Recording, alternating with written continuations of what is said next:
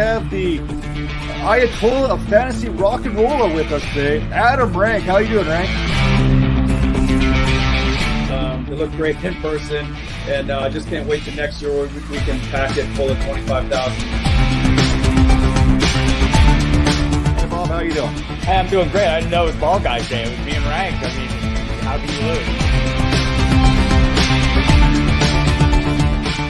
This is the Dynasty Vipers Vipercast.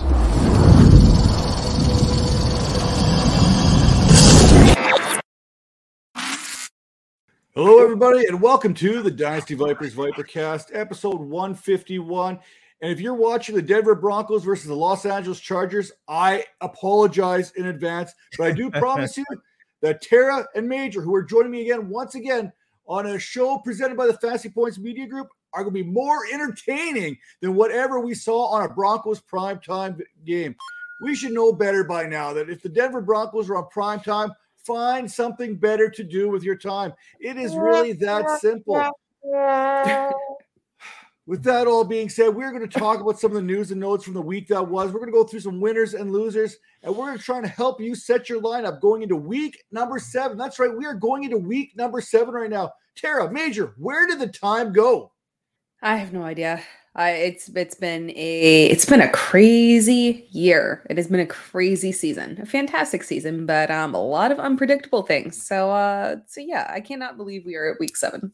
Does that does that mean we're getting old? They say like time goes faster as you age, and it feels like it should be week one right now. So are we like old now? Well, I don't know if we're getting old, but every day starting to feel like a Monday, if that means anything for for anyone. I'm literally one button away from being major. Like if I if I pop this top right you here right now. To. Hey, you look sharp right now. Hold on, get the crowd involved with that. hey, you almost you look Amish though. I, I, gotta let that out. I gotta let a little bit of chest hair like come Amish, on. A little uh, Miami Vice or something, whatever they call it. That all being said, let's dive into these news and notes because there's a lot of news that came out here following week number six. And I'm going to turn my attention right here to Tara right off the get go. Are we panicking or do we need to relax in Green Bay? Uh, we're panicking. Yeah, no, this is not a this is not a good situation. not a drill. Every How single often? every single week, um, after the game, with these these strange game choices and statistics, you've got uh, Matt LaFleur, you know, saying, you know, we, really should have got uh, Aaron Jones more involved. Yeah, um, you should have, and yet you don't. Over and over and over again, there are just some strange things going on here. The offensive line is not what we expected it to be, even with the return of you know multiple players. The receivers are very underwhelming. We're having, you know, Aaron Rodgers is having to rely on guys like Randall Cobb. Uh, it's it's wild it's wild. I think we're seeing the result of a little bit of, you know, a little bit of arrogance on Green Bay's part and not knowing that, hey, you kind of need a wide receiver one. Maybe you don't need Davante Adams specifically, but you got to have something. And no one has stepped up yet. So unfortunately, this is just not a good situation.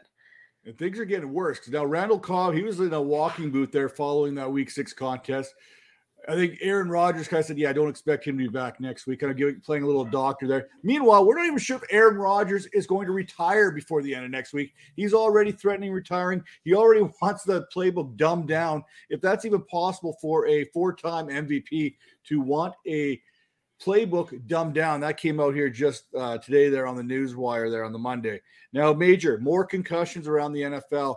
We've seen Kenny Pickett go down. We Sam, we've seen that uh, horrible scene there in Tampa or in Pittsburgh there with Cameron Brate, him being carted off as more of a neck injury. But we're seeing a lot more of these neck to head kind of injuries here through the last couple weeks here more often than not. What is your thought here on the player safety moving forward? Yeah, man, it's getting kind of scary and it's weird too because I've been going to like a, a lot of uh, uh, high school football games and I've seen a couple concussions and and woozy players and stuff like that. So I don't know if just the the players are getting bigger, faster, stronger, or the equipment is not as good as it once was. I I don't know. You the head injury stuff is like you can't put your finger on exactly what it is because you can't test anything or do anything until after the person is is, is passed away. So uh I don't know, man. It, that that one, I I'm gonna give you a big I don't know because that's it's, it's sad, man. We need to figure out a way, even with all the rules. With you know, they blow the whistle a little bit earlier now. They, uh, you know, they don't let people. They got the targeting rules. They got all these. It's so many different things that help it, and it's still happening. So it's just part of the game, and people who sign up kind of know what they're getting into. But yeah, man, I think it's something that's just going to be part of the game. It, almost seems to be. I know when hockey had the same issue here a few years back. It's almost because the the equipment had advanced so far. I mean, the shoulder pads, the elbow pads, they became a lot harder. The plastic, better to protect the players that way, but also became more of a weapon towards the head, right. so to speak. Maybe right. these helmets are becoming a little bit too much like that. Maybe the shoulder pads, the contact. I mean, there's a little bit more whiplash involved, but uh, you know what? I'm not a medical doctor, nor did I play one on TV. But we know what? We're still going to talk about injuries here because we had a couple big ones here to talk about. We had the Carson Wentz, that finger injury. He went into Thursday football with a bicep, then it turned into a finger injury. We're looking at a four to six week period there for him being out, which means more Tyler Heinicke coming in here. Taylor Heinicke coming out here. We hey, we love Heinicke on this show, but is it time for maybe Sam Howell to maybe get the start for the Washington Commanders? Maybe they need him involved more than maybe Heinicke. We know what we're getting there. We don't know what we get in the rookie. Is he is he bad? I thought he was hurt. I had, no, had uh, IR for a bit. I don't know if they had anyone on IR there. I know Matt Corral was on IR for Carolina, but I don't know if Howell was, but I could be wrong. He, yeah, Howell was hurt, but I think he's good to go now. So mm. he should be able to um, start. They're not going to, obviously, right off the bat, but I don't think it's going to take that much for them to go ahead and give him a try. Yeah, I mean, they have nothing to lose. They might as well, like, just see what they have there, you know? And then we had more injuries there in Baltimore in that backfield. It's a good thing Gus the Bus is ready to come off the uh-huh. PUP because J.K. Dobbins, he seems to be dealing with another knee injury or leg injury of some sorts. Major, is Dobbins going to get right here for fantasy anytime soon? I don't think so, man. Like those injuries, like one, the physical part of it, but the mental part, I think, is the hardest thing to overcome with these injuries, man. Like, especially when you see someone who continuously have injuries. Um, but he's actually starting to like get hot, starting to perform like the old Dobbins that we kind of fell in love with. And you know, he this this injury happened, but you know, they have uh Kenyan Drake there who's playing well. Um, I think we're gonna talk about him a little bit later in the show. Um but yeah, man, I hate again. I always say like it seems like I'm saying this every week now, and I, uh, uh we need to change something here.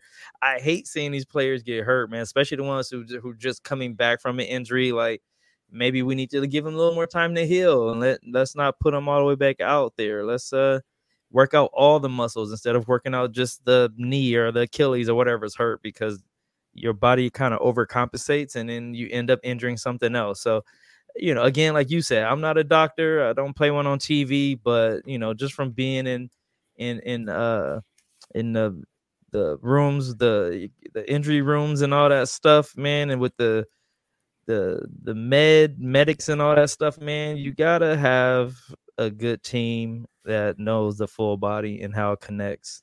And speaking of connecting the body, Marquise Hollywood Brown Man, I, I, just got a big sigh that the dude was out there bawling. The Man. College of the Canyons alumni out ah. there bawling, doing his thing there for the Cardinals. Pretty much the only one in this Cardinals offense doing anything. He looks like he's going to be lost here for the next four weeks, give or take, maybe longer, maybe less. I mean, it looks like he avoided serious injury here. They just did the MRI on Monday. Didn't show anything that needed to be surgically repaired. I think they're looking for a second opinion from Dr. Andrews. But right now, as of this recording, he seems to have avoided major injury. Meanwhile, the Cardinals, they took a chance on someone else who's dealing with his own injury. He's got a little bit of a case of the AB syndrome. Robbie Anderson is coming to the desert, Tara. What can we expect from Robbie Anderson? Nothing. Like pass. No. so mean, dude. Mm-hmm. Not interested. He's gonna give you a few games where he's gonna go off for like three receptions for hundred yards and a TD. He's gonna have that long ball uh threat, and you know Kyler can throw that thing. I think it's gonna open up the field for for Nuke, and it's gonna open up the field for uh what's his name Moore. It's gonna open it up for them. So he's gonna be that deep threat. He's gonna run that nine route every play, the post every play the seam route. He's going to open it up for the other guys, but he will have that one or two games where it's like two receptions, 300 yards. Like he's that type of player. Well, I don't know what that's going to happen, but I know right now that Coach Wilks is one of my winners this week, and Robbie Anderson is one of the biggest losers heading into week number seven. I mean, he's out of Carolina, so congratulations. He's, he's actually the winner. I guess, but I got this picture in my head right now. You know what Vince McMahon does as a strut in the WWE when he comes down the, the down to the ring, like no chance. I picture DJ Moore doing that, walking into the coach's office, throwing some temper tantrum to get himself shipped off anywhere outside of Carolina. Do whatever. Tara, before I jumped in there, I know I know you had a little bit something you wanted to add to that. No, I mean, I, I, I, appreciate Major's optimism on Robbie Anderson. I, I do. um, but the only thing uh, I don't want to kind of tip my hat, but the only thing that's really going to help Kyler Murray out here is DeAndre Hopkins, uh, because obviously nothing else is working. We've never seen Robbie Anderson be a major impact type of player that's actually, you know, willed a team to uh, success in any way, shape, or form. So, uh, yeah, I, I have the most minimal interest in Robbie Anderson that ever existed. All right. Well, while we're at it, let's move ahead to the actual winners and losers from week number six. There, Major, who are you kicking us off with this week? This one makes me so happy in my heart. I'm a big Parris Campbell stan. I know his these numbers I'm about to rattle off are not like game change or anything like that, but just like with JK, we're talking about the injuries. Parris has had a hard career each year he's had a season a season ending injury and most people would have quit like the like I said that mental part of it is is a lot man and, and bailing back from all the injuries that he has um he actually kind of had like a a small breakout you know I'm gonna call it a breakout because that's my guy but seven catches on 11 targets 55 yards and a TD makes me happy for him. I, I don't even know what else to say about that like you know, Mr. Campbell is at this point, he's just he's just the man, like just fighting back from what he fought for, like, fought from. Um, and hopefully this can be a springboard to like get him back in the game. And you see that offense starting to pick up a little bit with Pierce balling out a little bit. Uh, Ryan actually like he had a little juice in the arm, throwing for 300 plus yards. So let's let's see what happens with this um with, with this with this thing here. I know Tara's gonna talk about somebody a little bit later, and then you know what else I got to do. Hey Tara, you know what time it is? Yeah, you got to speak on it. Uh, what time is it, Major? My Dre Stevenson. yeah, baby, let's go.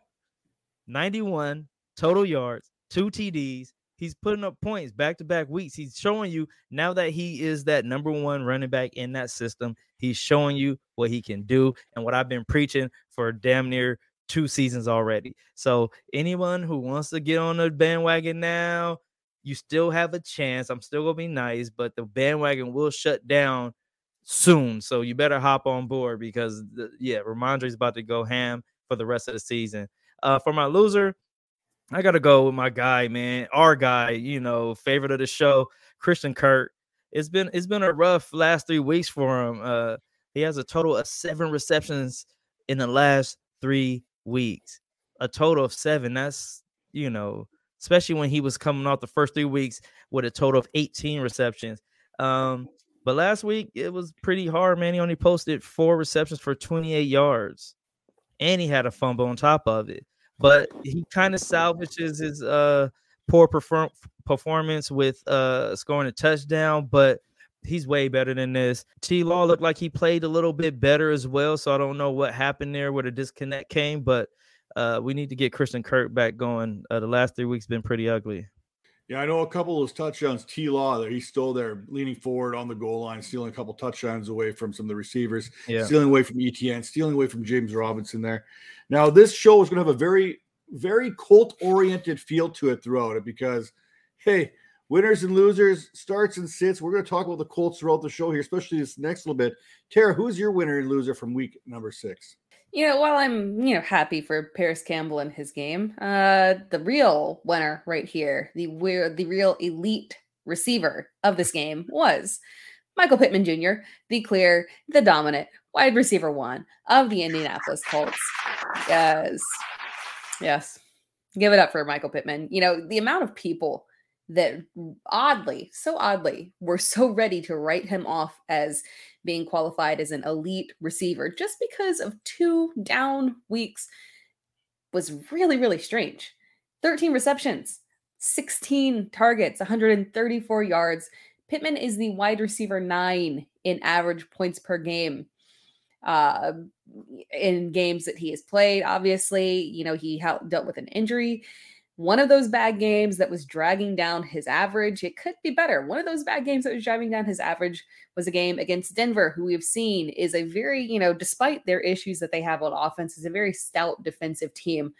A team that heading into week six had literally you know, one of was literally the best team against wide receivers and fantasy points allowed. So, all that given to still be wide receiver nine in average points per game, I think we have to just acknowledge and stop kind of trying to dismiss this man. He is a fantastic receiver. He is an elite receiver. He is a wide receiver one. Give it up for Michael Pittman Jr., my loser, on the other hand, um, it's a collective group. Again, I kind of like to do that. I think I've done that multiple times on the show. You like to group them up a little bit. You like the bargain shop. I do. Uh, it's, it's the Carolina Panthers. Oh, boy. Um, especially the wide receiver corps. The team is in chaos. You know where where you see teams, and I kind of hoped maybe a little bit of a turnaround for DJ Moore um, this week, and boy was I incorrect on that one. A lot of times you see teams, you know, kind of rally together when a coach is fired. They give a big emotional performance. And even if they don't win, they kind of pull things together and showcase, right. hey, you know, we got this. Oh, the Panthers did not do that. Not at all. they had all the wrong emotions in this game. PJ Walker was horrendous. 60 passing yards like that. 60 passing yards. That is wild. CMC was CMC, of course, because, you know, he cannot literally be anything else.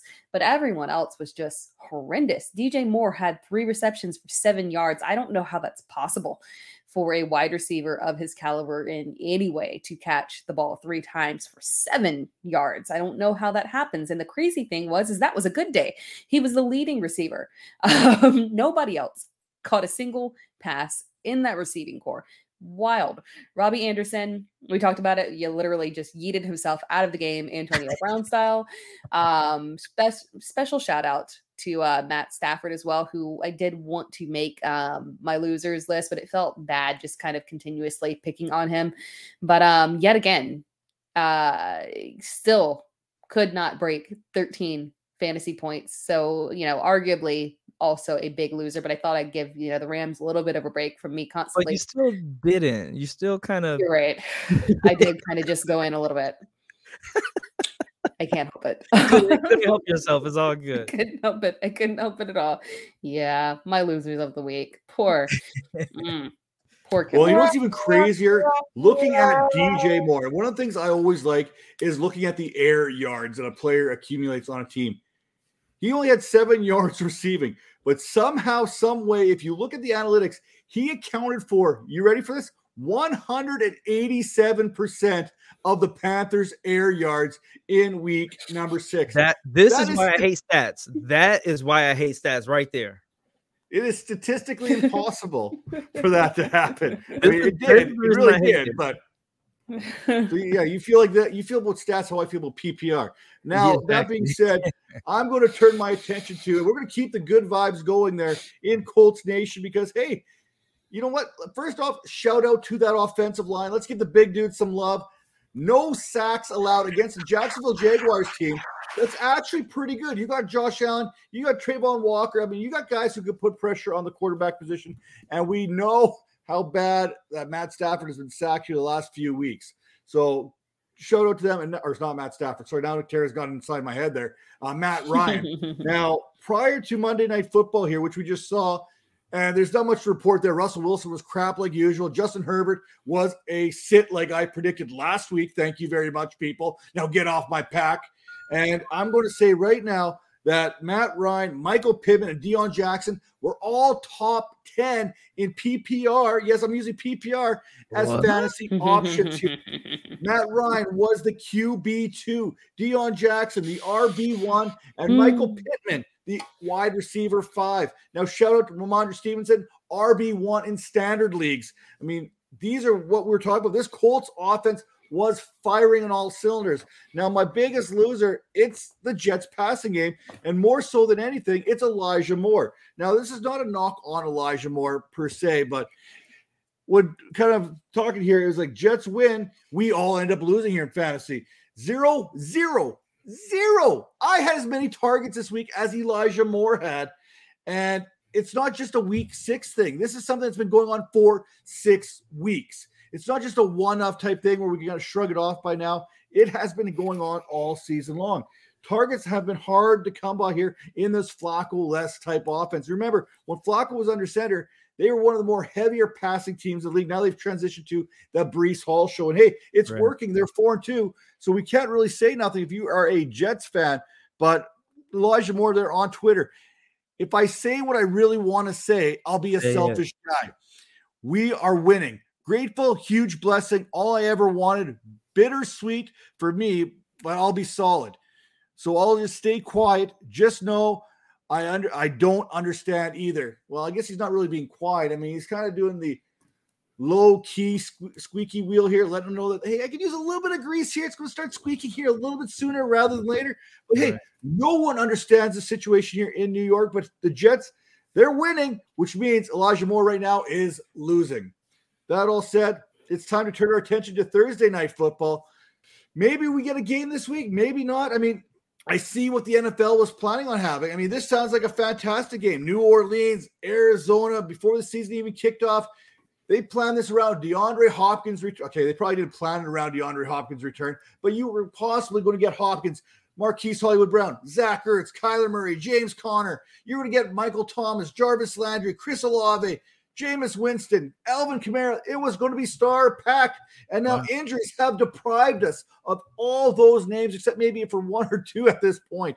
I mean, this game looked a lot better on paper right before week one even started than it does right now. But that doesn't mean there's not going to be some things to talk about. So, over to our major props section of the show. Major, what do you got for us here on Thursday night?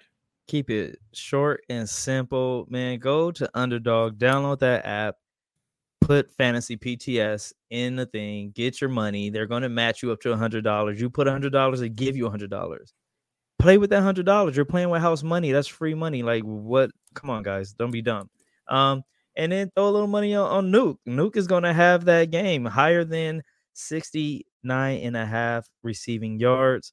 Is going to be a welcome back block party for for Nuke. They're going to throw the ball to him every single play as they should look for him to have a monster game and just to kind of let everybody know that he's still Nuke, And I think that's going to happen. Um, on the other on the other side of the field, I'm going to go with Kamara higher than four receptions. Um, we all know Kamara's Kamara. He's the cheat code. He's the Konami code. Is that is that Konami code? We're gonna use that for. He's gonna catch the ball. He's gonna run the ball. He's gonna do everything with the ball. And the last two weeks he's had six receptions in each game so look for that to kind of like be the trend for him for the rest of the season.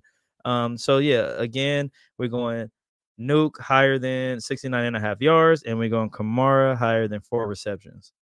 I'm all about the deandre hopkins return here. He's already kind of throwing shade towards the houston texans upon his he hasn't even come and played a game yet. He was just kind of reinserted into the cardinals team right now uh, as you guys may have already heard uh, one of the guys there that makes the decisions for the Houston Texans, Easterby, he was kind of let go. He was hired back in 2019.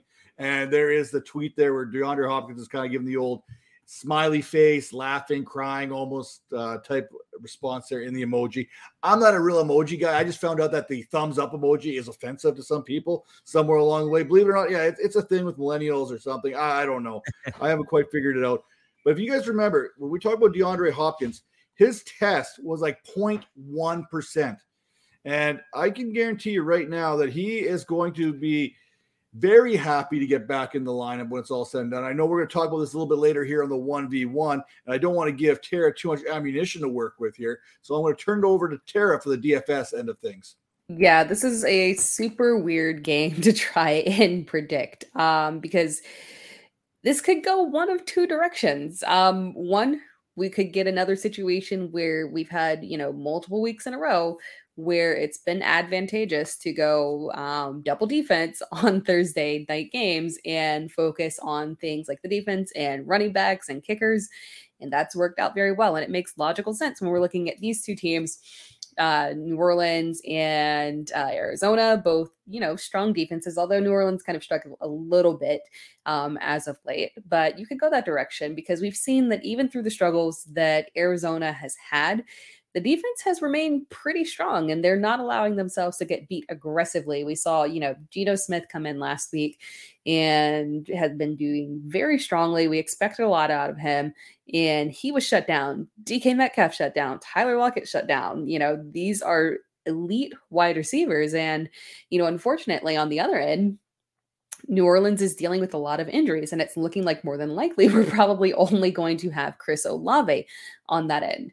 Um, so it's very possible that you could just kind of say that this is going to be a typical Thursday night game and just kind of stack in that direction, focus on the running backs. Although we haven't had a lot of running back success out of Arizona, so maybe just focusing on Alvin Kamara and the defenses and kickers. But on the other end, we can go with the narrative that DeAndre Hopkins is back We've seen that this Arizona team is just vastly different. Kyler Murray is a different man with DeAndre Hopkins. It just brings so much joy into his life when DeAndre Hopkins is on the field.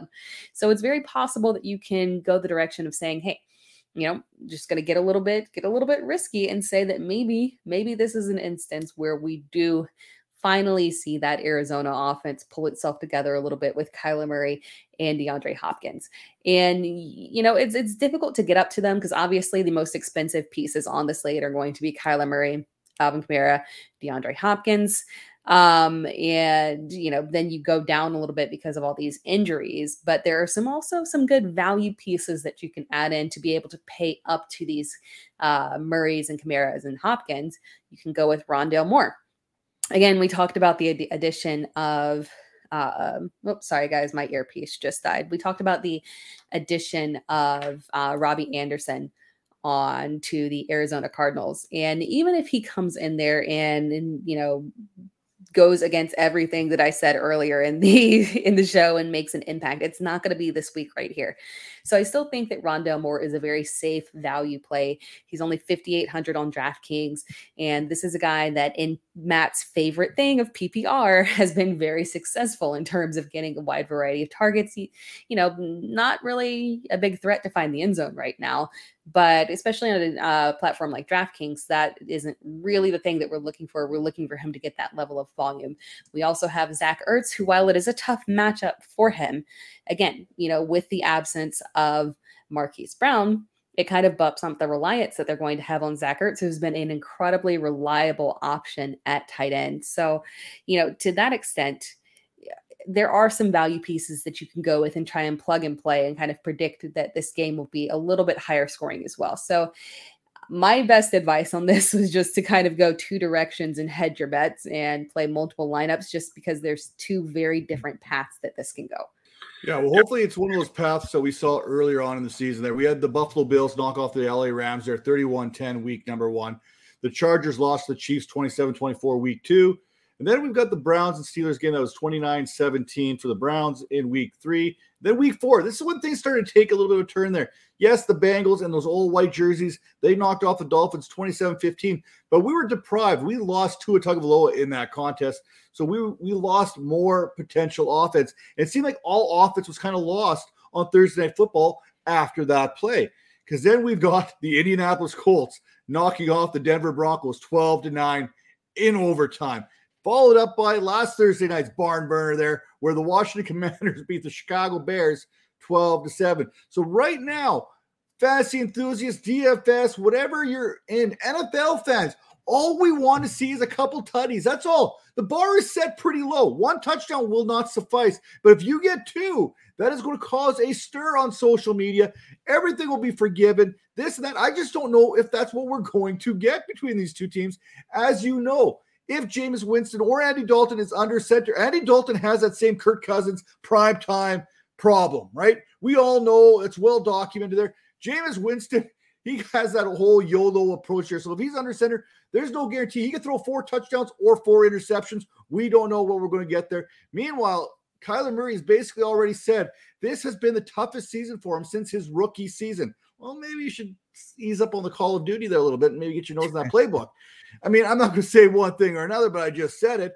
But DeAndre Hopkins is the real story in this game because I think he is going to be pissed coming back in.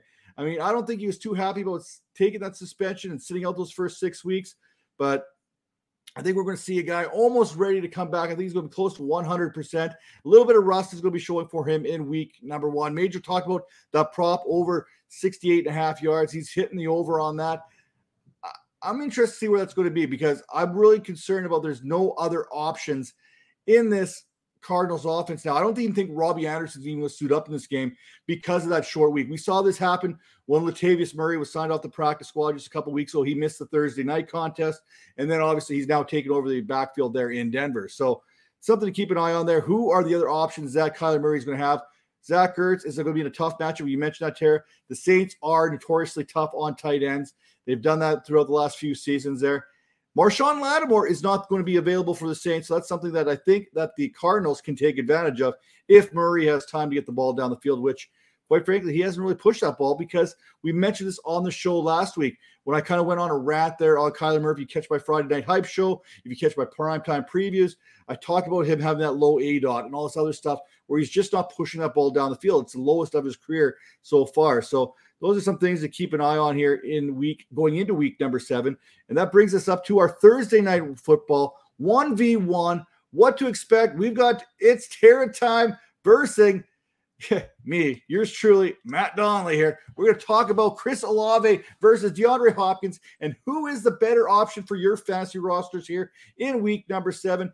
Maybe even your captain in your DFS lineups there on Thursday. Tara, as a challenger, not the champ, as the challenger, challenger. I'll get the first crack at this. You're on the DeAndre Hopkins side. Now, full disclosure, before we get into this, neither one of us really loved either option here because of all the other pieces that were kind of falling apart heading into Thursday night football. This is a very difficult matchup to kind of assess here and how it's going to break down. But we're going to tell you anyway because you need to know which receiver you can trust. Tara, the floor is yours.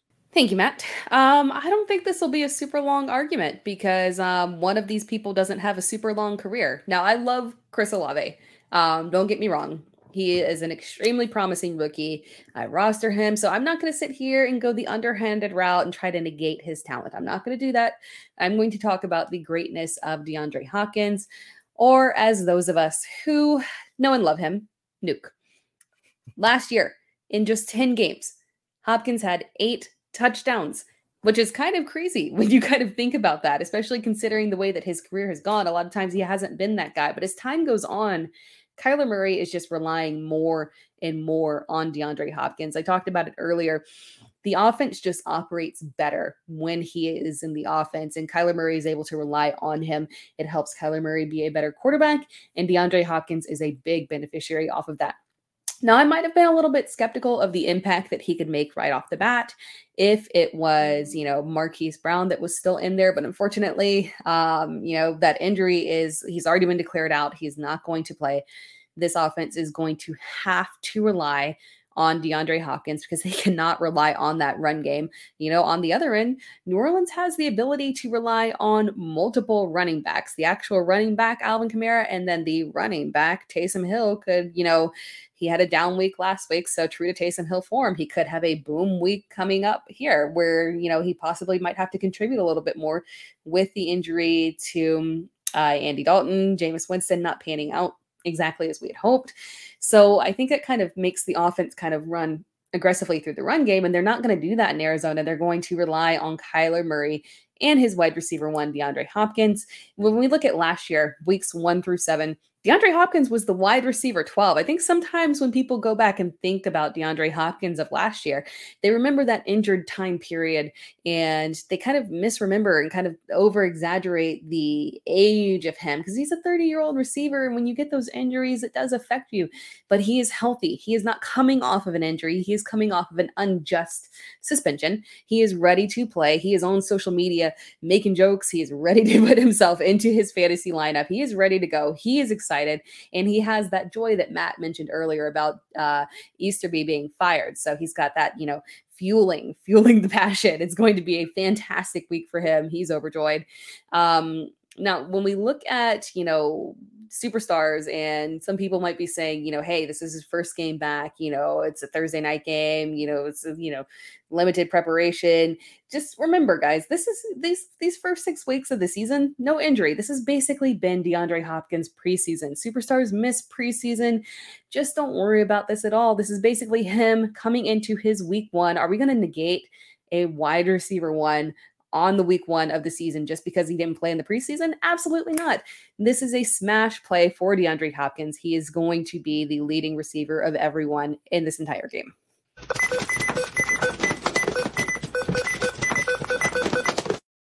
You know, very compelling argument. I mean, a lot of good things were said there, and you you did try to take away some of my arguments before I could get to it. Now, you mm-hmm. mentioned mm-hmm. that Chris Olave. I mean, he's young; he doesn't have the experience in this and that. Okay, I'll, I'll I'll talk about that here in just a second. But DeAndre Hopkins, I am going to mention that he hasn't played this year. And while I think he could be beneficial and I think he could get some good things done here, the bottom line is the guy throwing on the ball hasn't been good. In fact, the offensive line hasn't been good in Arizona. If Kyler Murray doesn't have time, he's not keeping his eyes down the field. He was sacked by the Seattle Seahawks last week six times. Now, he ended up throwing for 222 yards and an interception, no touchdowns there. And that's with Zach Ertz. That's with Marquise Hollywood Brown. I know DeAndre Hopkins is a talent there. But this, he's been, Kyler Murray's been working with talent all season so far. And heading into last week, he was like 15th in passing yards, 21st in passer rating. He was 23rd in touchdown rate and checking in. At that's at 2.8% there. And that was with those guys. And here's the thing that always bothers me that 5.8 yards per attempt heading into week number six is what Kyler Murray is looking at. Even if you're DeAndre Hopkins and even if you are good after the catch and all that other fun stuff, 5.8 yards per attempt, that's not going to get you those big fantasy points. I don't care how good or how talented you happen to be. Now, what I do care about is the air yards. And you know I love my air yards. There's no doubt about it. When you have Mr. Air Yard himself stepping up for this offense. Look, no Michael Thomas, no Jarvis Landry again this week. That leaves Tre'Quan Smith. That leaves Marquez Callaway and Chris Olave. Now, it's true that Olave is coming off an injury himself. He got kind of that ragdoll concussion there a couple weeks ago, but he still held on to that touchdown. And we've been told, Mr. Air Yards, he's ready to roll. Now, Olave's 389 receiving yards is the 19th most in the NFL, and that's after missing last week still. And that is more yards than Michael Thomas, Joe Horn, Marquez Colston, or any other Saints receiver in the history of this franchise have been able to produce in the in five games to start off their career. Olave has eight catches of greater than 15 yards, and that again is with missing last week. He's got eight catches of 15 plus yards. You look at that. The air yards now. What I like, the air yards, 744 air yards so far this season. That is number one in the league. 41.5% of the Saints' air yards are taken into that account. Olave's average depth of targets, again, leads the National Football League with receivers with a minimum of 15 targets, 17.71. And that's on 42 targets. So we know he's getting that average depth of target, and that's going to help him all year long. 15.6 yards per reception. That is the number one mark of all rookies. That's the 13th best mark of all wide receivers. And that's not that's including all wide receivers, not even counting how many have certain amount of targets. Like we throw in Corey Davis, Nico Collins, Olamide Zaccheaus there. These are guys, Mack Hollins, who haven't had the targets. We know Chris Olave's gave the targets, and we know he's got Jameis Winston or Andy Dalton, who's basically closing their eyes throwing up that ball, going, hey, we know Chris Olave's down there somewhere, and he's going to make that play. It's going to happen. And the Saints' offensive line has been considerably better than what we have in Arizona, and Arizona's pass rush hasn't been that great. It really hasn't. So for me, it comes down to that battle in the trenches. One quarterback is getting the time to get the ball out to his deep man, which happens to be Chris Olave. The other quarterback can't even see over his offensive line, let alone throw over his offensive line right now. So for me, I'm taking Chris Olave here. No doubt about it here. I, I wish DeAndre Hopkins all the best because he is fantastic and we need him in fantasy football. But I'll take the deep ball ability because, hey, when you're Chris Olave, all you need is one, baby. All you need is one. Oh yeah, yeah, Matt. I man, you my dude, Matt. I love you, dude. Like you will fight to like Terry like slam dunked it all over you, but you got back on defense though. But come, come on, dude. You didn't believe not one of those stats you just throw out right now. You I will put Chris Olave in my lineup ahead of DeAndre Hopkins if I have a lineup where that it. is the situation. Post it. uh, you know what? I'm going to put it in my rankings for sure, and then I have to see if I have a lineup with both of them in there. But I will make sure it is mm. You were doing so good. You you just mm. had a you just had all this stuff from last week kind of come true, and you've been talking some good talk. But I don't. Yeah, this one you could have just like conceded a little bit yeah, more than what you did. Yeah. yeah. Oh, I ain't yeah. conceding. I ain't giving up an inch on this one. You know that. You know, we're, he's we're got all... the air yards. He's got the air yards. You know Air, I hear you. I hear you. I, I, I, hear you. I hear you. Um, you know, maybe uh, Andy Dalton. I don't know, but uh, but I hear you. I get it. I do.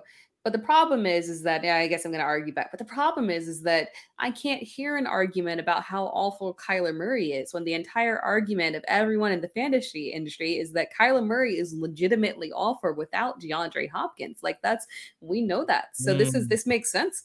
He has been you know, a top, you know, I think, oh gosh, I should have gotten the exact stat, but I know for sure a top three quarterback last year with DeAndre Hopkins. And when DeAndre Hopkins got injured, that's when everything fell apart. So I expected to pick up right back where it was before, when as soon as they reunite, Kyler Murray finds everything that he needs to find in order to be a successful quarterback. You know what? I would have given you that if it was if Marquise Hollywood Brown was still in this lineup to help pull some coverage away from DeAndre Hopkins. I don't see that mm-hmm. happening right now with Marquise Hollywood Brown out there, with DeAndre Hopkins trying to get himself back into game shape. I think this week, right here on the short turnaround, he hasn't even been able to. I know you've been talking about this, treating this like a preseason. Well, guess what? He's coming off the bed. Yeah, he's been working out by himself. Major, you know how this goes. You can work out all you want by yourself. That's great. You can play with yourself all you want, but until you get on the field, you're not doing nothing. It's completely different between the lines. And it's that is what Hopkins is entering a little different. It's levels. Like Nuke is a different type of person, man. Like he's that that doesn't. I feel what you're saying, but it just doesn't apply. You know, but Hey, we're we're only like three sleeps away from finding out here. So what we need to get on to though is we need to get some of the mailbag. We got a couple questions here. We're mailbag. Here's a shocker. We're running late on time. Uh, so Tara, right over to you. Right over. Actually, you know what? I'm going to pivot here. I'm going to give Major this one right now. Tyquan Thornton or Wan'Dale Robinson rest of the season? Oh, rest of season. Uh, that's a really good one. I, I have them kind of like neck and neck for the most part. And I'm gonna go Tyquan just because yeah, I don't know. I think uh, I don't know. That's a hard one. You should have gave this a Tara. I don't know. This one is I kind of have them neck to neck. So I'm gonna go with Tyquan just because like he has the opportunity it depends who's at quarterback. And it seemed like I'm gonna talk about a little bit later, but it seemed like we might have a switch going on in in New England. So we'll see what happens. If it stays the way it is, I do like Tyquan a little bit more. And like, yeah, there's no offense over there for uh Robinson. And we know I like to practice what I preach. So Tara, is DeAndre Hopkins a wide receiver one rest of the season? Yes. Yes, it is. Mm-hmm. Top 12 Easy. from week seven on. DeAndre Hopkins is going to be top 12. Easy. Yeah, he was top 12 last season when he was healthy. So, yeah, I did. I mean, I can't. Why would I say otherwise? Smart. Each their own here. Now, now let's get on to week number seven here. Hitting the waiver wire. Major, you touched on this a little bit that possibly Tyquan Thornton could have a new number one quarterback there. Bailey Zappe. Is he the guy we need to get on our waivers this week? I think so, man. Like he kind of balled out last week. He had 309 passing yards, two TDs. He made it look kind of easy. He had the command of the offense. It looked a little bit more impressive than uh, your boy McCorkle Jones, whatever you call him. Um, it, but it kind of feels like we could be witnessing like this Tom Brady like start here, where you take over for an injured quarterback and come in and perform well, and you kind of keep him off the field. And now Belichick is saying that he doesn't know what's going to happen when uh, Mac Jones comes back, and he's going to, you know, kind of wait and see kind of approach to it. Most of the time, when you have a starting oh, a quarterback or, or QB one, and they come back from an injury, the coach is trying to throw him back into the lineup as soon as possible. But you know, Belichick, he likes to do things the the hardest way possible. So it looks like he's a genius when it when it works out. But yeah, man, let's just Zappe. I think he might be the man. He looked good last week. So let's see if he has another one in him. Um, am I doing the other one too? Are we going back and forth? So my other waiver, I'm gonna go deep, uh, deep, deep, deep. I'm gonna go Shi Smith. You know, with Robbie Anderson departure from Arizona, um, it seems like I mean, departure to Arizona, it seems like Carolina is kind of like in that rebuild mode already in the season. So, you know, they're talking about shopping CMC and everyone else is on the block and all that good stuff. So we'll see what happens. And usually when teams start to do that, especially to me, it seems like a little early in the season. People usually like to wait till halfway through the season. Um, they need to like they're going to start the rebuilding process now. They're going to start seeing what they have at the young talent so you're going to see a lot of veterans get dealt. You're going to see a lot of young guys get a shot. And I think Shi Smith is going to be one of those guys, a really electric playmaker, uh, fast guy, uh, kind of slim, but you know, he, he's still one of those playmaker guys. And you know, let's see if they can find a way to utilize his talent. So if you're in a deep league, grab Shi Smith just to see what happens. It's like a flyer. Yeah, I think what that Carolina rebuild is the picks that they got for Robbie Anderson that deal are not for this year. They are a 2024 sixth, a 2025 seventh. They've only got four 2023 picks right now for the mm-hmm. Carolina Panthers, which is not going to help an expedited rebuild. So I don't think Robbie Anderson is the last Panther right. to be heading on out of Carolina. Now, Tara, kind of keeping on that mold there of the Arizona and Carolina connection there. Who is your waiver claim here for week number seven? Mm, sorry, guys, I got a little distracted. I realized I needed nine points from Gerald Everett in a league to win, and he got eight. So, nice. Uh, always happens that way. Yes. Uh, so I did this kind of in two ways for waivers. Um, shallow league, uh, still less than 50% roster, but Rondale Moore is still actually pretty available on waivers, um, somewhere a little bit over 40% um, roster in Yahoo and ESPN leagues. Um, again, talked about him earlier as we've talked at ad nauseum about the Arizona Cardinals uh, last or on Sunday. Moore caught six of 10 targets for 49 yards. Um, and honestly, that's not that bad when you put it into perspective that Arizona didn't actually score a, a single touchdown. So, all things considered, that was a very good day. And I'm encouraged by the level of target shares that I'm seeing from him.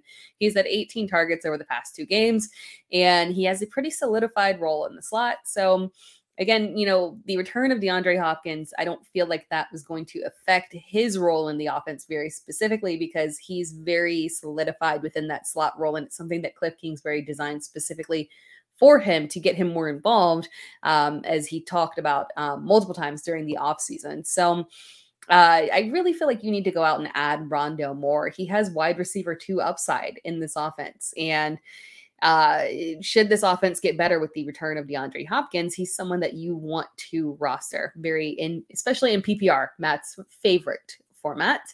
And then in deep leagues, uh, I don't like to say this one, but Kenyon Drake, unfortunately, it's kind of weird. And I don't want to feel like we're chasing points here um, of a random surge of, you know, Kenyon Drake randomly going over 100 yards.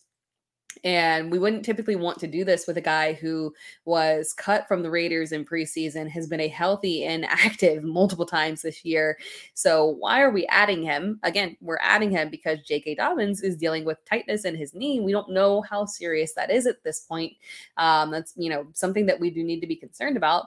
We've got Justice Hill that's currently injured. We've got Gus um, Edwards who is still on IR and could come off of it this week or very soon, which is wonderful. But again, we've seen that these guys coming off of IR with ACL injuries are not coming back to aggressive workloads. So mm-hmm. again, Kenyon Drake is going to be you know involved from this point forward. Um, as long as we've got these two injured running backs that are recovering and dealing with these uh, recovery timelines from torn ACL. So uh yeah, if if J.K. Dobbins is unable to play in week seven, Kenyon Drake could be a flex option, as weird as that sounds. So it is very, very, very low rostered. Very low rostered. And I'm going to hit on rookie wide receivers because now we are in rookie wide receiver type of season here right now. We talk about week seven, week eight, week nine. They're no longer rookies anymore. They're ready to make that next step. We've seen a couple of these guys step up here last week, and I'm expecting more, bigger and better things here from week seven on, starting with Tyquan Thornton there. Jakobi Meyers, he's a possession receiver there. He's still the number one option in this offense there, especially in PPR. But Tyquan Thornton, he creates mismatches all over the field with his speed. That's why the New England Patriots drafted him there was that speed. And it won't be long before Thornton passes both DeVante Parker and Nelson Agholor in that Patriots pecking order there as far as passing is concerned. Now, against the Browns, Thornton caught four or five targets there, and he also contributed in the run game there, being kind of like a poor man's Deebo Samuel, getting three carries in that contest. Something to keep an eye on there for this New England offense. My second waiver wire ad, it's Wan'Dale Robinson. Now, the question came up earlier. For me personally, I'm prioritizing Wan'Dale Robinson over Tyquan Thornton there because who else is there in New York? Darius Slayton? Come on. Now, if you have any healthy wide receivers with the Giants, chances are they're automatically the de facto number one option in this passing game moving forward. Sure, you got Saquon Barkley. Sure, you got Daniel uh, Bellinger there. Actually, by the way, Bellinger should be one of the top waiver wire ads there, especially for those looking for tight ends moving forward, because he looks like he's going to be an integral part of that offense at some point. Now, these, these guys are both going to be factoring in, but Robinson, first week back, hit pay dirt. And I think that's something that the Giants are going to take advantage of each and every week moving forward. That said, that has been our week number seven waiver wire part. Now let's get to the starts and sits.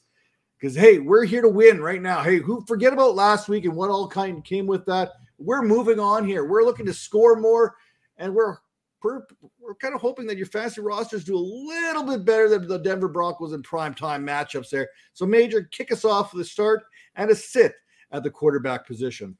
I'm gonna start off with Tua Tagovailoa. He is cleared from the concussion protocol and looking to start on Sunday.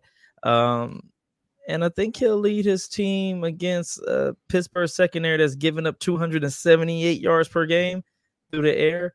Um, and you know he'll be out to prove himself that he's fine and everything is okay.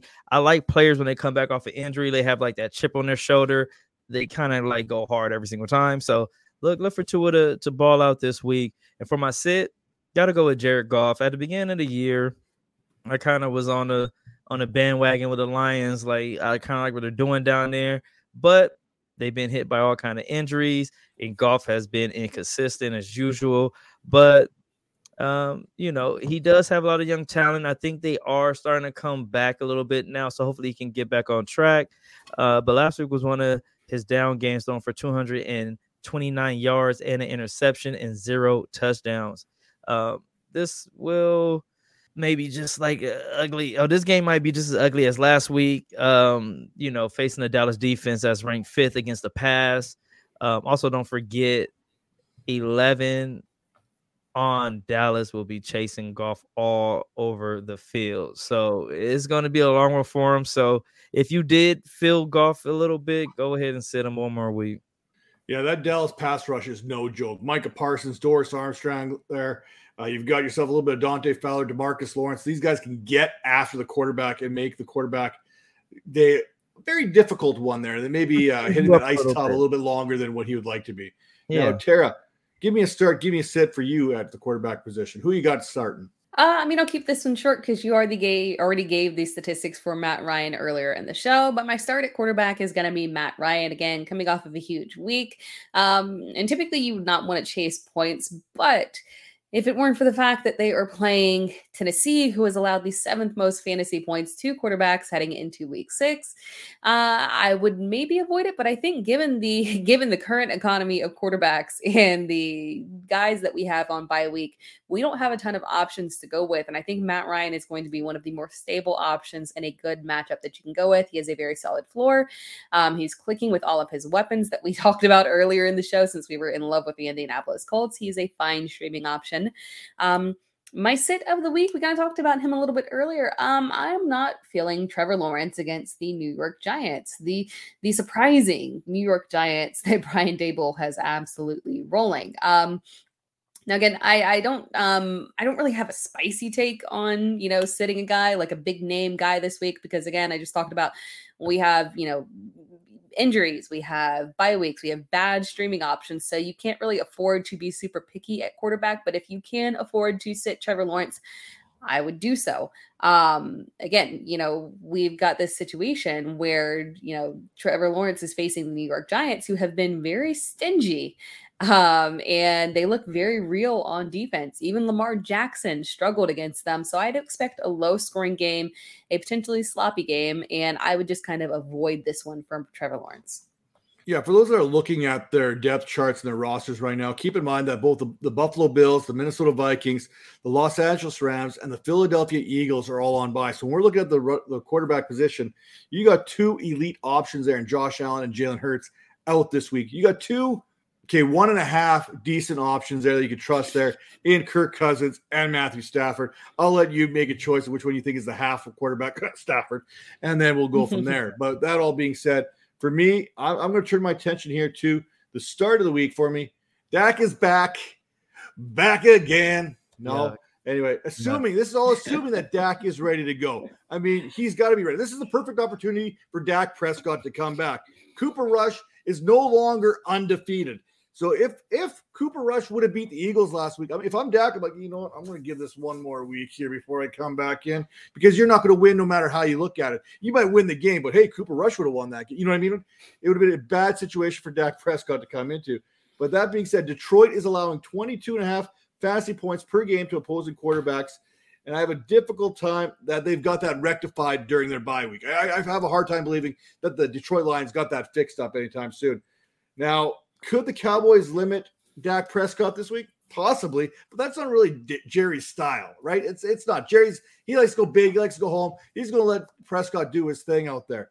Now, for me, for the, my sit of the week, this one mm, actually kind of hurts hurt. a little bit. I know it hurts.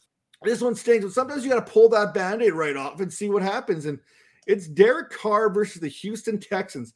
Now we are still waiting on some clarity there on the Davante Adams situation. But even if Adams is good to go, I have a firm belief that they are going to let Josh Jacobs run yet again.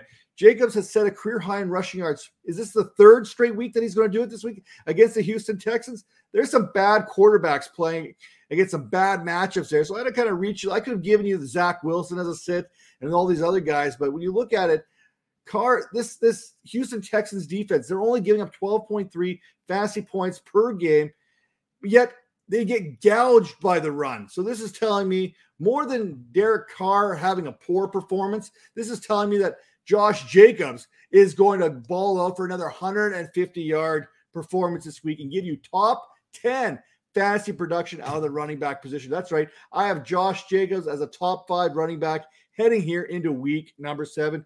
if you look at the weeks leading up to this, it's hard to argue against that, right? Dude's being everything you could possibly want in the running back position. And there'll be more about him a little bit later on the show. Now, Major, who are your starts and sits at the running back position for this week? Yeah, I'm gonna go with uh Breece Hall versus Denver. The Jets are quietly four and two. I think Tara spoke about a little bit earlier. Um, and the big reason is is Hall. Like you know, since he's been getting the ball the last two games, he's topped 100 total yards per game, scored touchdowns in the last three weeks. Um, and Denver defense is giving up 122 rushing yards per game. So, you know, I, I see the Jets really relying on that running game and add Carter in that as well. But Breece Hall is going to be the the linchpin of that uh, running game. And then I'm gonna sit my guy Jeff Wilson versus Kansas City. Remember back in the day when Kansas City defense wasn't like the defense? They got a defense now. They're playing pretty good but it seemed like the Niners always have injuries in the backfield every year. It's like some random running back uh, just popping up and being a man every single year. And Wilson looks pretty good as a lead back for San Fran, but uh, you know, I don't know if it's going to last with the fourth ring defense, rushing defense that is uh, in Kansas City. Last week Wilson had a down week, and it could be more of the same this week. So look to sit him this week, and hopefully we can get him back on track next week. But that Kansas City defense is playing like playing ball right now. You know, another running back who's playing ball had a pretty good performance against the Philadelphia Eagles. Tara, who's your start and sit for week number seven? My start of the week at running back is going to be Ezekiel Elliott against the Detroit Lions. Everyone wants to write off Zeke so bad, but Zeke so just bad. keeps on trucking. And from what I saw last week, Zeke looked good. Now, his stats, you know, as a whole are disappointing on the season, you know, all things considered from what Zeke has been in the past. But I think we got to put that in perspective a little bit. Dallas's schedule has been pretty tough on the run. So I wouldn't have expected him to be going off in every single game when it's been a pretty tough schedule for him. But Detroit has an extremely vulnerable defense as a whole and a particularly vulnerable defense against the run. And that's putting it lightly. They have been literally obliterated by every single running back that they have faced outside of Antonio Gibson, which makes a whole lot of sense. So overall, I expect this to be a good game for Ezekiel Elliott um, to get you know 15 plus carries on the ground and a touchdown this week and have a productive game that you can rely on. My sit of the week. Um, I think I touched on this a little bit when we talked about our you know, Thursday night game.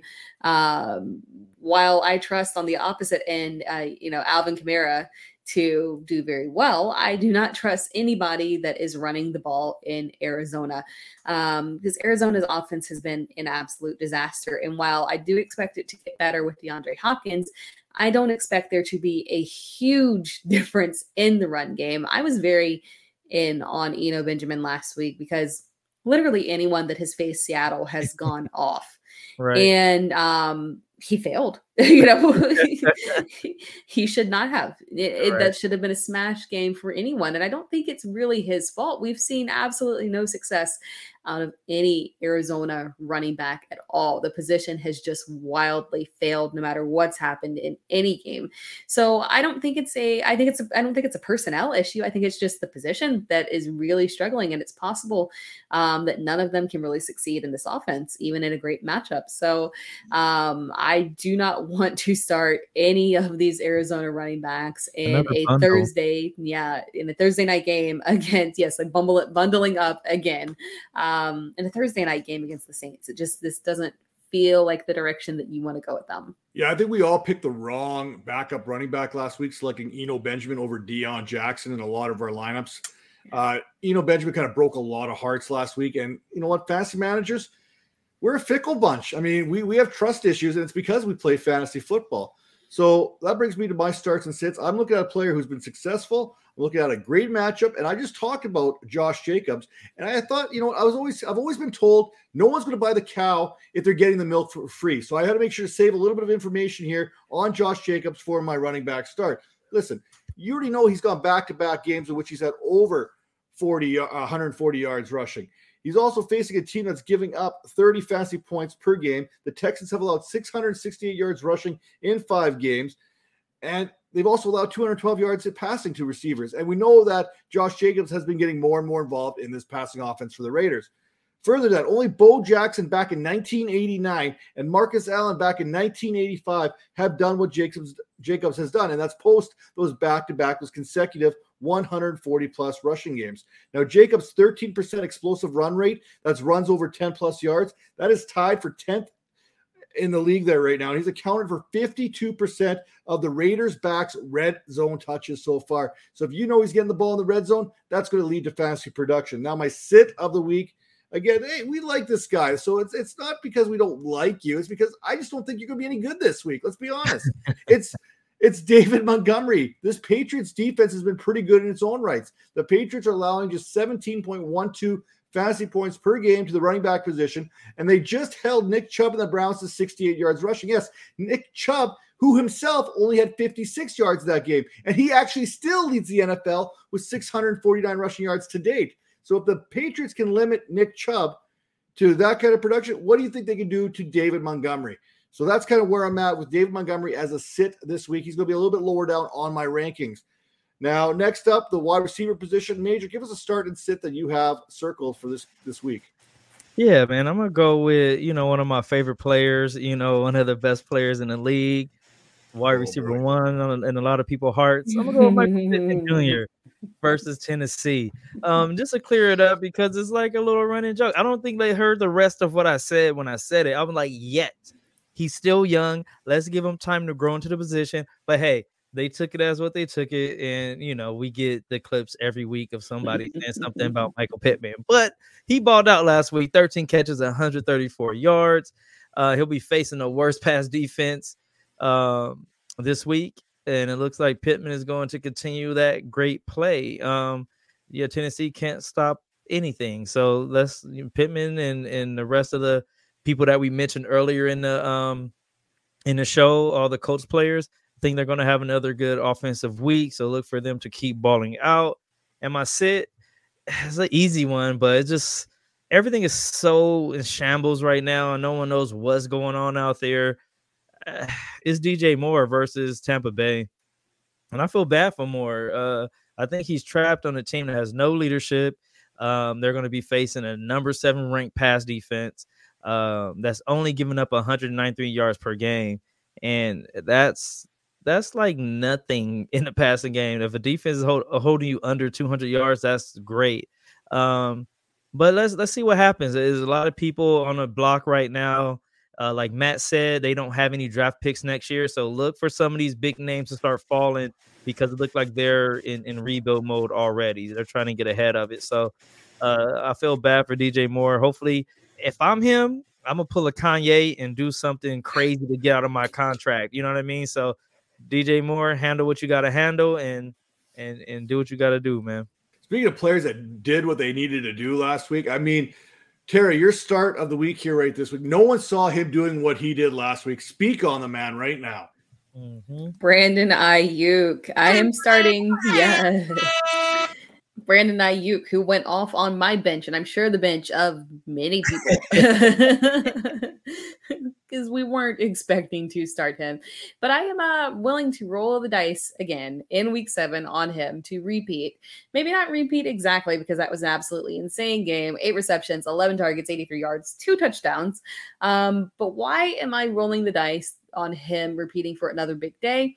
Because I'm not convinced that this game against Kansas City is going to be very competitive. I, you know, San Francisco does have a tough defense, but, you know, they've been a little vulnerable lately. They're dealing with some injuries. And Kansas City is coming off of a tough loss, especially, you know, it was especially tough for Patrick Mahomes. Um, a bad ending for him. And Kansas City is going to want blood. They're going to come out aggressive. And if this game gets out of hand, Jimmy G is going to have to push volume through the air to try and keep up. And that benefits Brandon Aiyuk. Um, Kansas City has also struggled with big plays down the field. Another benefit specifically to Brandon Aiyuk. So again, um, two touchdowns might be a little bit much, but I'm willing to bet that we've got more than enough to make him worthy of a flex um, game. And then who am I sitting at wide receiver? Um, I'm sitting Terry McLaurin, unfortunately, against the Packers, and this doesn't have much to do with the Packers as a whole, as much as, it has to do with the main reason being um, I've got zero faith that Taylor Heinicke is the answer for solving the problem of pushing volume to Terry McLaurin. Um, I don't see any major change unfortunately. And again, you know, Ron Rivera wants to push this offense aggressively on the ground through multiple running backs. And we're going to see a lot of Brian Robinson. And I don't think that we're going to see Taylor Heinicke airing the ball, who is a rushing quarterback in his own right. Um, I don't think we're going to see him airing the ball out to Terry McLaurin a lot. Um, and then two, you know, to the Packers' credit, they've had a wide variety of issues. Um, but the only receiver to actually light the Packers up is Justin Jefferson, which is 100% expected. Um, so they, other than that, they've been pretty solid against receivers as a whole. So I would avoid Terry McLaurin if you can. A couple points there on your start of the week there with Brandon Aiyuk. There's been one good corner in Kansas City, and that's been Jaylen Watson. Aiyuk is not going to draw Jaylen Watson. He's going to get L'Jarius Sneed or uh, the other guy there, Rashad Fenton, who have been both victimized all season long as far as fantasy is concerned. I mean, that's just what how it's been going down. and then the other gut thing here on the Washington contest is I don't know. I, I don't want to get sneaky. I don't want to get cute and this and that. But if I'm on the waivers here and I got a bench spot, I'm going to take a look at either Dyami Brown or Cam Sims. And it's only because we're getting t- uh, Taylor Heinicke here under center. And we know when the backup quarterback comes in, typically he's bringing himself one of those guys off the point. second team there up along with him, someone who's got that rapport with already.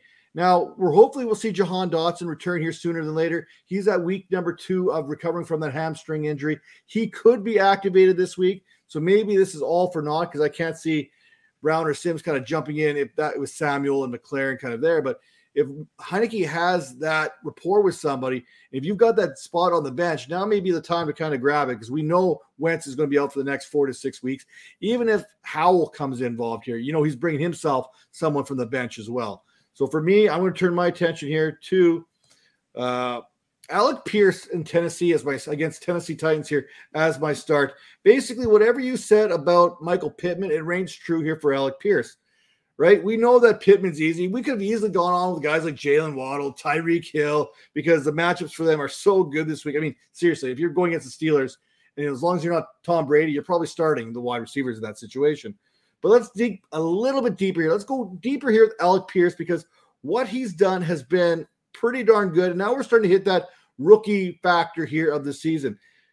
He has now seen at least five targets and 49 yards in four consecutive games, and he got himself that first career touchdown there last week. So once you get that first tutty, things start snowballing there, and good things are going to happen. And we're seeing we're all on board with this Colts offense here for the second week in a row, which means, hey, chances are it's going to be a disaster this week. Let's be honest.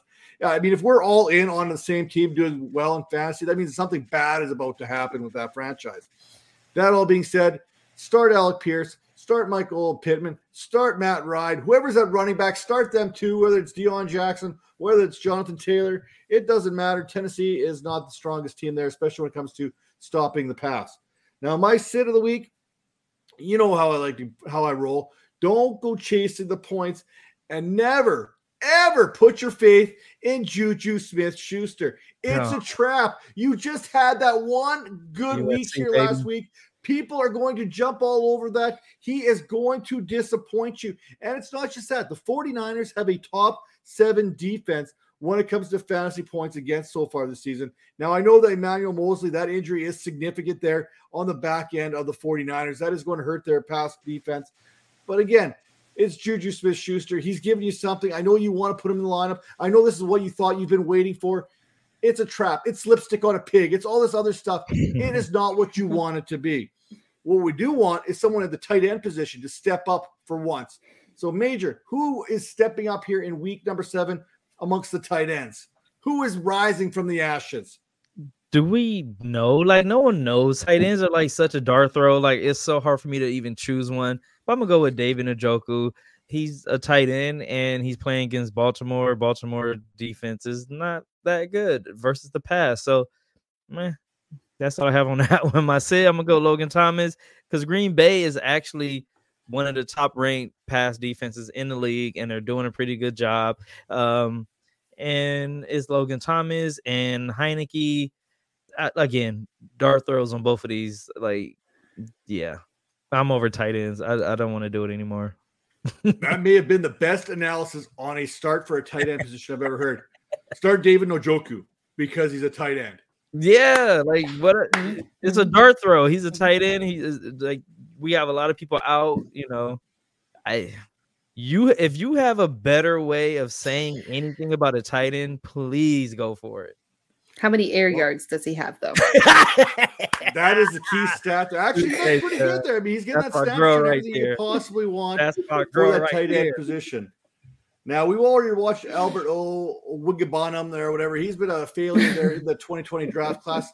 Harrison Bryant, who's also in that 2020 draft class, hasn't done much. So, yeah, I'm all in on David Njoku here again this week. Remember, I predicted him to outscore Kyle Pitts a couple weeks ago, and that came true as well. Now, Tara, over to you here. Tight end position. We know it's a wasteland there. Give us hmm. someone that we can count on here in week number seven. Whew, getting That's tired here. Tight ends. Tight ends do to you. That's what tight ends do to you. Yeah, exactly. Now I'm not saying you can count on this guy, but again, we're talking about we're talking about streaming tight ends. We know the big ones that we're starting, you know, the big obvious ones, but when it comes to tight end, we got to find those guys that can maybe somehow find an edge for us and try and get us, you know, there just on a weekly basis if you don't have one of those big guys. So um, with the unfortunate injury to Cameron Brate. If you need a desperation heave, you can always try to heave to Cade Otton, who should be the tight end one there in um, in Tampa Bay coming up this week. In Tampa Bay with an angry, angry Tom Brady who was, you know, yelling at his team. And, you know, the one person that he wasn't yelling at was Cade Otton because Cade Otton wasn't really on the field with Cameron Brate, um, with Cameron Brate active last week. But in week five, when Brate was inactive, we did see uh, Cade Otton have six receptions on seven targets, 43 yards. It's modest, but we all, we, you know, we look for modest in this current economy for tight ends. Um, and at my sit of the week, I am getting a little bit spicier here. You may not feel like you can afford to sit TJ Hockenson, but I'm just real quick going to tell you why you can't afford.